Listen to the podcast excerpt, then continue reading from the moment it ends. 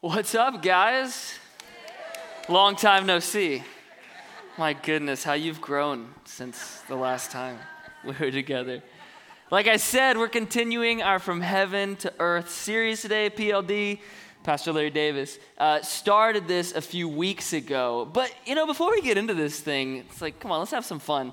I thought it would be amazing if I told you guys a, a personal story, right? Everybody loves that, right? So, you know me. I've been here for a few years. Hopefully, you know me.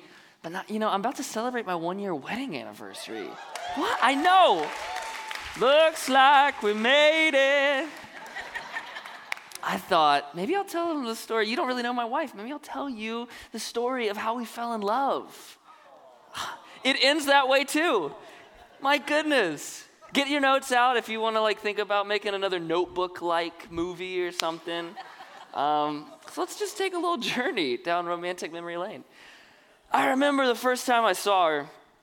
My goodness, so beautiful, so gorgeous. We're talking like Audrey Hepburn mixed with Jennifer, uh, Jennifer Aniston.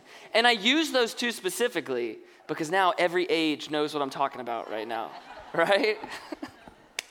Man, she was so beautiful. But and let's be honest, that's like the most important thing, right? Like, okay, check, you're beautiful. That's what most important thing. Now we can move on from there. Then, it's the first one, jeez. Then it gets even better, guys. I know it started out really strong. Then we get to know each other. You know, you're dating, you're telling each other like where you're from, kind of, you know, let's be honest, some mistakes that we've made. I'm a human, okay? I have made mistakes. I've got student loans just like the rest of us. I've got some credit card debt. I'm not perfect, but my goodness, I fell in love when she said, I don't have any student loan debt. And and I know it gets better. And I have a huge savings account. So if we want to work this out, we're going to pay off your debts. And I'm like, all right, looking for rings online. Here we go. And then I'm down on one knee when I, when I hear this. I'm, we're getting to know each other some more. I'm saying, like, here's my dreams, here's my goals, these are my aspirations, these are what I want to accomplish in life. And I was like, all right, I'm basically down on one knee when she said this. I don't really have any dreams or goals or anything. Like, I'm sitting here thinking, you're going to do whatever I want to do? this is the dream. God sent me an angel. And then the cherry on top. I know it can't get any better, but it does. Dad is rich. And like we're planning the wedding. It's so good, so good. So I'm gonna get this huge inheritance someday. And like, man, who's with me, right? This is true love. Now I'm gonna stop. Some of you are thinking, like, you're not making it much longer than your first year. None of that's true. I'm joking, except for the really beautiful part. She is really beautiful. She doesn't really look like Audrey Hepburn, but that's okay. I'm not a stickler for these kind of details. She, she has dreams, she has goals, she's amazing, and I like trying to figure out how I can help her with all that stuff. So if you're new with us, I'm not that big of a jerk. I am a little weird, but I'm not like that crazy. I tell you that really weird introduction. Sorry uh, because it was the best way I could kind of explain. And uh, I, I have this fear that that's the way we approach a relationship with God. If we're not careful, we make it about what we want. It's our dreams, it's our goals, it's, it's our happiness. That's all we really care about. And we'll watch these transformation stories and we're like, man, I want to follow the God who gives me the $20,000 bonus check, right? I want the God who's going to fix my marriage. I want the God who's going to bring my family closer together, bring me the dream, dream job. Like, your will be done, but as long as it fits into what my bigger picture for my life is. We make it about our own goals, our own wants, our own desires if we're not careful. And here's the danger of that is that you end up missing out on the beauty of who God really is. This isn't anything new, by the way. This is, uh, we're celebrating Holy Week this week. This is the very first Sunday of Holy Week. Next week, we get to uh, celebrate the resurrection of Jesus Christ on Easter. So bring your friends. Come on, it's going to be a big day. But before there was a resurrection, there was a crucifixion. And so we have Good Friday. This Friday coming up, also come back from 4 to 8, either here in San Francisco, Good Friday experience. Come join us for that. And before there was the crucifixion, there was Palm Sunday. And that's today. This was the first day of Passover week. In fact, this is how I know that this message is like from God. My wife told me to wear this shirt today, and there's, there's palm branches on it. I did not plan this. This is so great. And she didn't know it either. She was just like, that's a nice green. Thank you, Lord. All right. sealed, approved, right? Palm Sunday, if you don't know what that is, like I said, it's the beginning of Passover week. Now, Passover was, it was celebrated every single year by the Jews. This was recounting the tale of how God miraculously freed them from slavery to Egypt. They were free. So, all this time, they've been waiting for their Messiah to come. And the Israelites are under oppression right now under Rome. And so they're watching Jesus do these amazing things. He's healing people, he's casting out demons. In fact, it says in John that after he fed the 5,000, they were ready to make him king right there. Man, I want a king that has a budget like that. I'll follow that guy. Five loaves of bread and two fishes, the money that you can save as a nation. He fed all of them with that. And they're like, that's our king, that's our guy. But it wasn't Jesus' time yet. So they've been watching this stuff happen and they're thinking, our Messiah is here. He's gonna, just like Moses went before Pharaoh Passover week and said, Let my people go. Jesus is now entering into Jerusalem this Palm Sunday, the triumphal entry, and they're throwing palm branches down on him. They're shouting out, Hosanna, glory in the highest, praise him. Our king is here. Our warrior king, he's gonna go before Caesar and say, Let my people go, and we're gonna be free. That's what they thought he was going to be. But that's not, Jesus didn't come to save the Jews from Rome. Jesus came to save all men and women from oppression of something much greater oppression from sin and death, but not even just to free us from that, to free us to a relationship with Him. That's what He came for, but the Jews missed it because they had put their own desires in front of who He really is. And if we're not careful, we do the same thing. And one way that that shows up today, really dangerous, is by misusing religion. The dirty church word. No one likes to hear that word. How many of us have been hurt by religion? Burned by church? Hurt by people in the church? Me? We all have. Because we use religion incorrectly. So today I have the, the pretty difficult task of talking about where does religion fit? Where do we put religion? Because I do not believe that we should throw it out.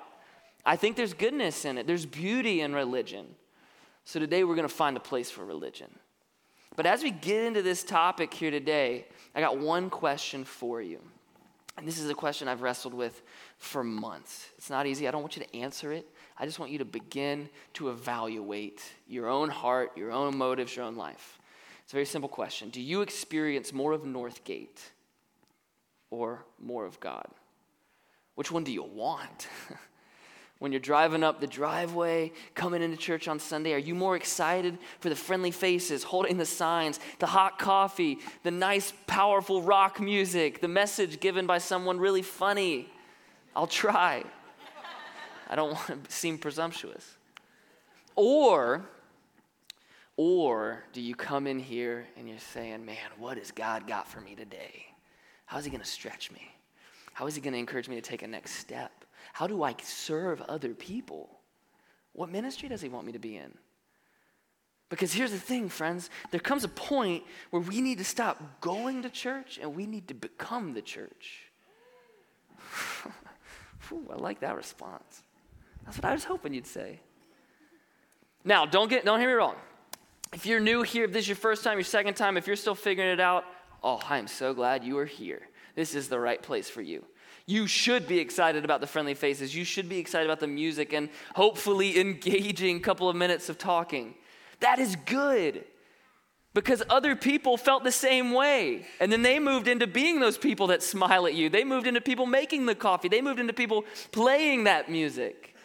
Because we are the hands and feet of Christ. We want you to come here and heal and be safe and ask your questions here. That's what this place is about. But over time, it needs to move from just consuming to then being the church to other people. So that's the tough question. Which one do you want? Just begin to evaluate. Let's look at Mark chapter 3 today. This is a story found in the Gospels. If you have your app, you can find it in the YouVersion. There's a link in there.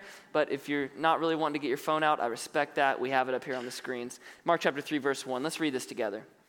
Again, he entered the synagogue, and a man was there with a withered hand. And they watched Jesus to see whether he would heal him on the Sabbath so that they might accuse him. The they here is the Pharisees. And he said to the man with the withered hand, Come here. And he said to them, the Pharisees, Is it lawful on the Sabbath to do good or to do harm? To save life or to kill? But they were silent. And he looked around at them with anger, grieved at their hardness of heart, and said to the man, Stretch out your hand. So he stretched it out, and his hand was restored. And the Pharisees went out and immediately held counsel with the Herodians against him, how to destroy him. Wow. There's a lot going on in this passage. I don't want us to miss any of it. Let's start off first. Maybe you're here and you're like, what is the Sabbath? That sounds like something I don't even know. The Sabbath is actually one of the Ten Commandments. See, like I said, Israel, when they were freed from Egypt, this generation of Israel had not known freedom. They were born into this slavery. So when God frees them, He frees them into the wilderness towards the promised land, the best life that He has for them. He says, You know what? I'm going to give you guys some guidelines. I'm going to give you some rules, some laws, so that you can flourish, so that you can live your best life. It's probably best if you don't go around killing each other. That's just one opinion, but there's some rules that I want to. They were there to help them flourish, but they were also there to show the other nations of the world how great their God was. They were supposed to be able to look on Israel and say, wait a minute, why are these guys not killing each other? Why do they love each other so much? What's different about them? I want to follow that God. So we know the Ten Commandments. There's much more laws than that, but we'd have to go into the uh, first five books of the Old Testament to find all those. But the Ten Commandments, we know. They're kind of summed up in that. So the first few have to do with your relationship with God, and the last few have to do with your relationship with man. And right there in the middle, the one we never really talk about, is this command remember the Sabbath, keep it holy. Just as God created the earth in six days and rested on the seventh. And it's referencing the very beginning, Genesis 1, 2, and 3, when God created everything the universe, the heavens, the earth, the mountains, the water, the people, the animals. He creates everything in six days. And on the seventh, he takes a break and he says, Wow, that was really good, what I've created. This is good stuff. I'm excited to be with that. And then, like, think about this right now, guys. In this agrarian culture, everybody's working seven days a week. And then God comes on the scene and says, You want to live your best life? Take a Sabbath, take a day off. If I'm picking a religion and I'm picking a God, I'm picking the one who says, Take a day off. That is a God worth following. Get the kayaks, honey. We're going out on the water. God said we have to take a day off. That's my God. So we have this law to take a rest. Now, the Pharisees, the religious rule keepers who are mentioned in this story, they took that original law. Remember, it was the Ten Commandments, but it was more than that. They took that original law and then they added all these other laws onto it with good intentions. They were hedge laws. So they're saying, like, if the Sabbath law is right here, I'm going to create this law, this law, this law. Don't do this. You can't do this. You can't do this. You have to do this. So that you have to break like three laws before you actually break the real law that God gave good intentions. However, like in, in, the story right in front of this one at the end of Mark 2, which is the same day, it was still the Sabbath day, they were accusing Jesus' disciples of working on the Sabbath because they picked some grain. And he's like, no, no, no. They're breaking your rules. They're not breaking my rule for the Sabbath. There's a difference here. So, this is the situation. It's on the Sabbath day. They've got their rules, they've got their religion, they're holding it over people. They don't see the worth in people. This man with the withered hand was probably a plant. This would not be against the Pharisees' character. We read other stories where they would use people to try to trap Jesus, people that society had thrown out. So, this man with the withered hand, we don't know exactly what that is. That could have been a birth defect. I personally believe that it was probably an accident. Maybe it was smashed by a rock or something like that. All we know is that his hand had no life in it that it was worthless, it was useless, and thus making him worthless, useless in this culture. He couldn't use it. Like I said, it's agrarian culture. He can't work with his hands. He can't make money. He can't support a family. He was probably reduced to begging. He's an outcast. He has no purpose in his life. So Jesus sees what's happening. Sneaky Jesus, reading minds again.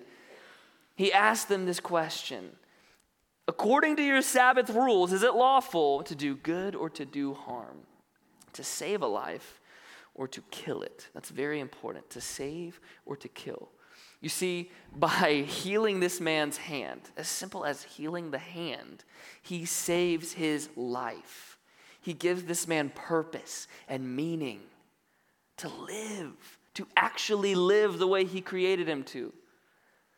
or to kill. He's saying, Look, in your laws, I can't give life, but you all are here plotting to kill me right now. So is murder allowed in your laws right now for the Sabbath? I can't give life, I can take life on the Sabbath? Hold on. There's something wrong here. And they were silent. They couldn't answer him. Their religion made them too proud. So then Jesus heals the, man, the man's hand. He's, he's just so grieved by their response, the way that they had abused the law. And then they go out. Man, this part is so crazy to me. They went out to the Herodians, their enemies, those loyal to Herod, those loyal to the Roman government. They went out to their enemies to unite to kill Jesus. That's how big of the problem he was to them. They're like, all right, everybody that we've got, we've got to take this guy down. So, what do we learn about religion from this story? What's the baggage? What's the beauty? And then where do we find its place? Let's first start with the baggage of religion. Like I said, it has negative connotation. When I said that, maybe you tightened up a little bit. You've got some bad memories of churches. See, religion can mean different things for different generations. That negative stuff you're thinking might be different for someone that's younger than you, someone who's older than you. It also means something different for people who are from different places than you. I grew up on the East Coast, North Carolina. We call it the Bible Belt out there. There's a church on every corner. And if it's a holy corner, it has three churches and a Chick fil A. Like, that's the epitome of the Holy Church corner. Did you know there are over 15 churches in Benicia? Good response, yes. What? That's like, Benicia's like the size of the Mall of America. And there's 15, over 15 churches in Benicia. When religion is used incorrectly, it divides, it splits people up casts them out. There's also, I got three things I want us to see the, the baggage that comes with religion when it's used incorrectly. The first thing, it creates classes.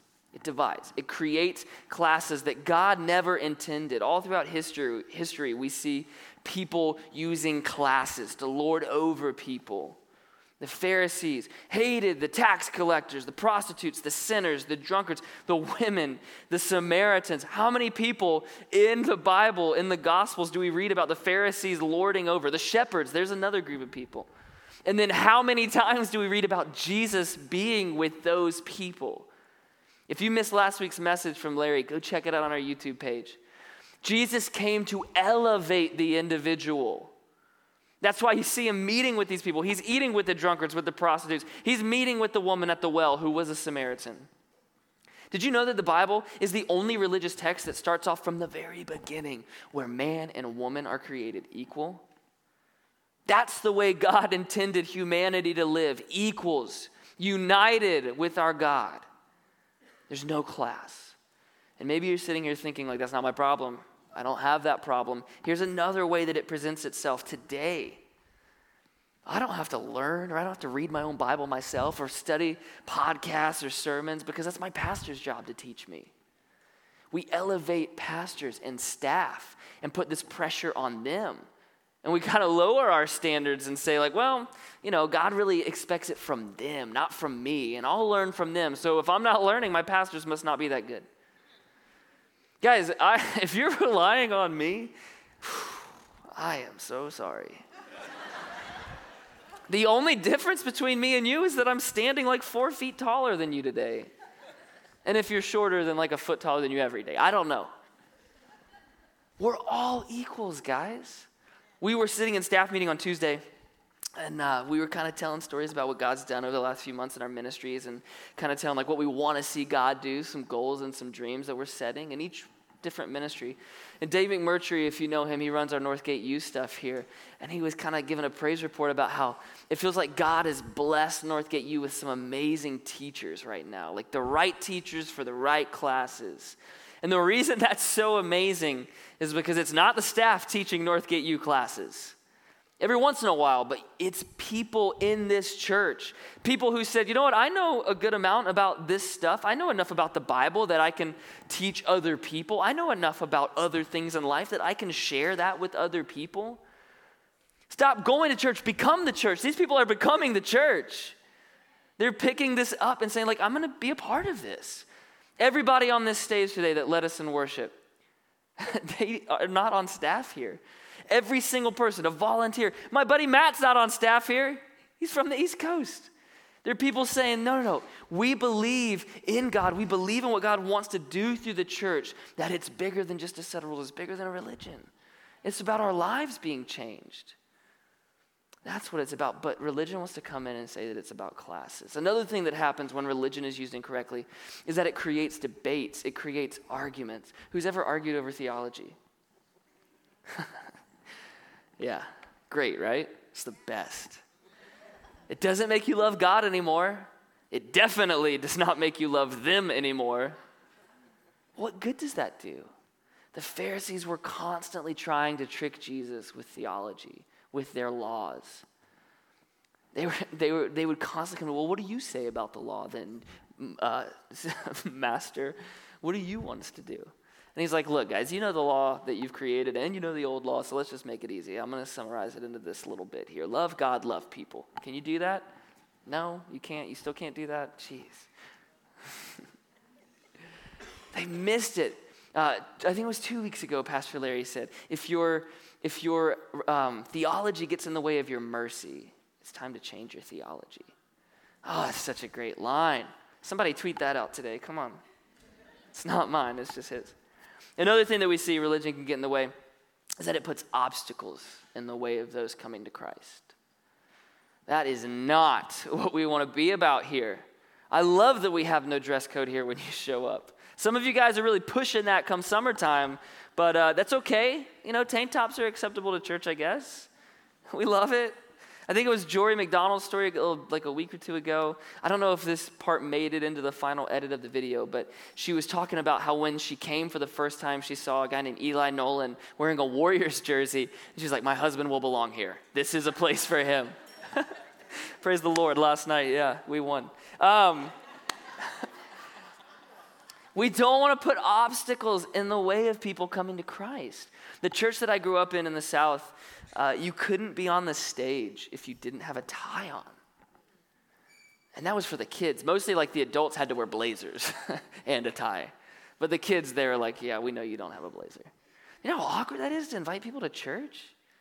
Did you remember your tie? No? We'll try next week. Just remember. I think I have an extra one. I've been here before.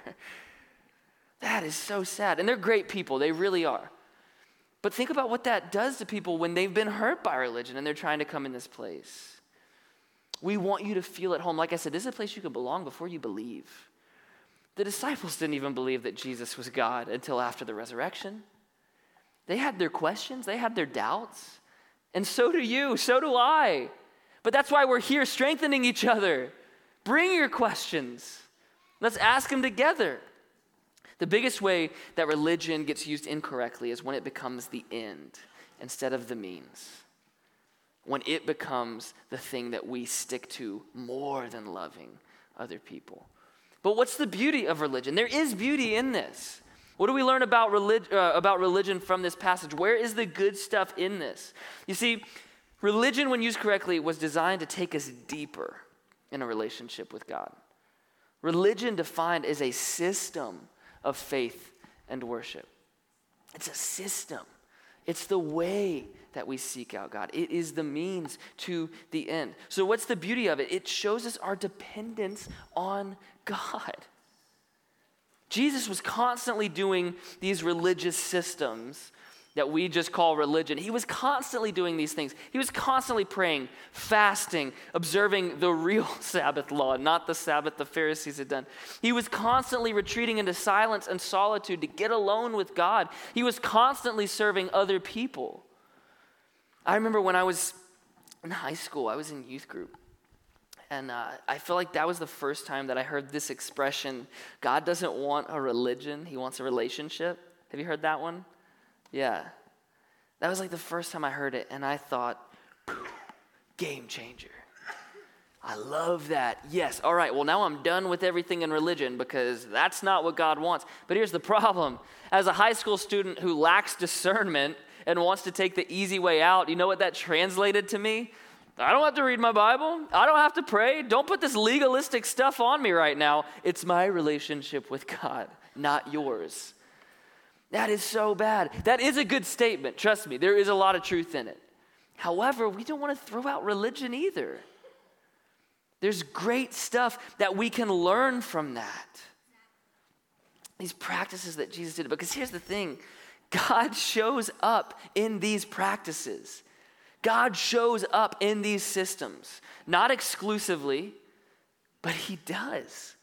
I love hearing testimonies of people who go through Rooted, and it's almost every single person who goes through. There's, it's the same testimony. Like the prayer experience, guys, it was so amazing.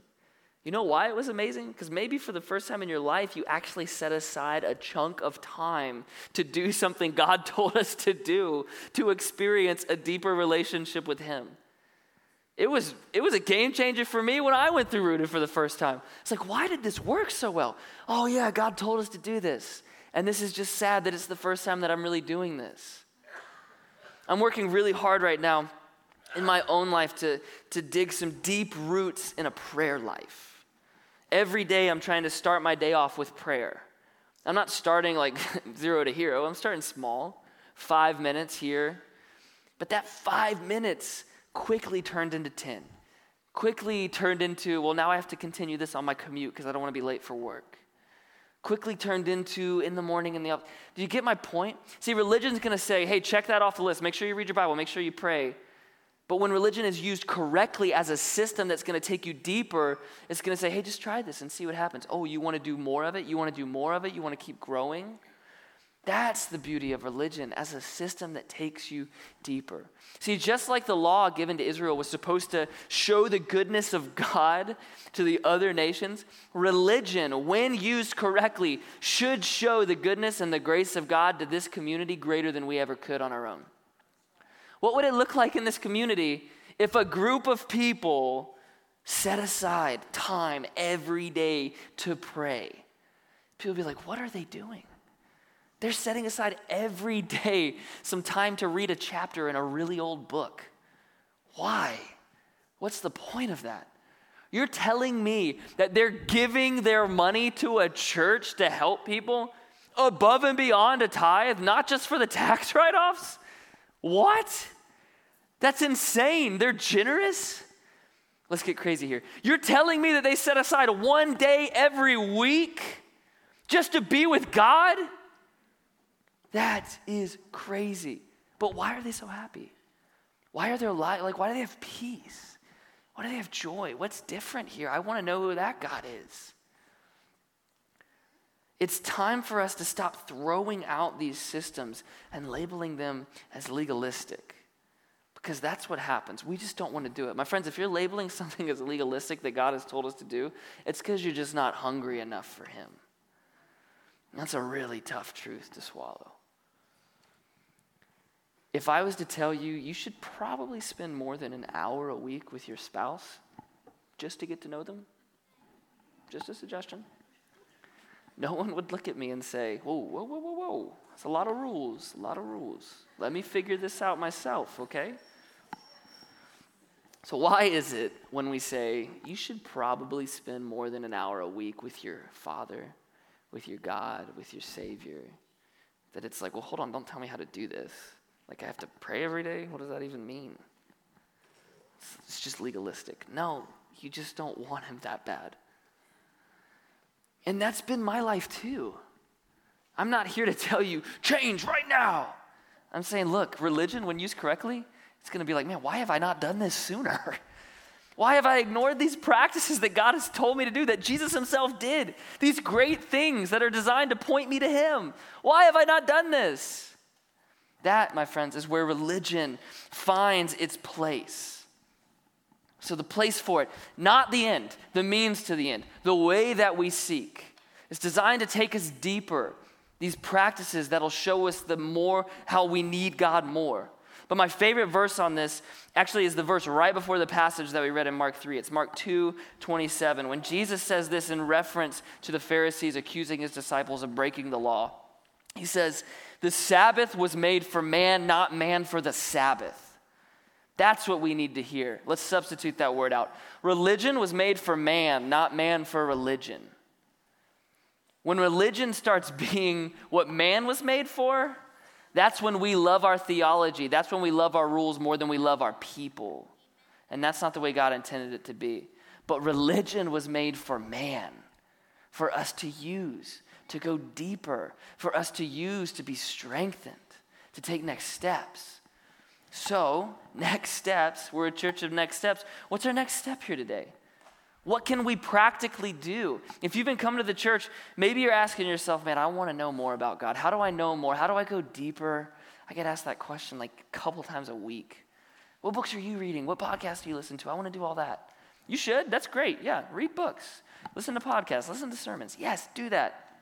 But also, here's my, here's my next step challenge for us today.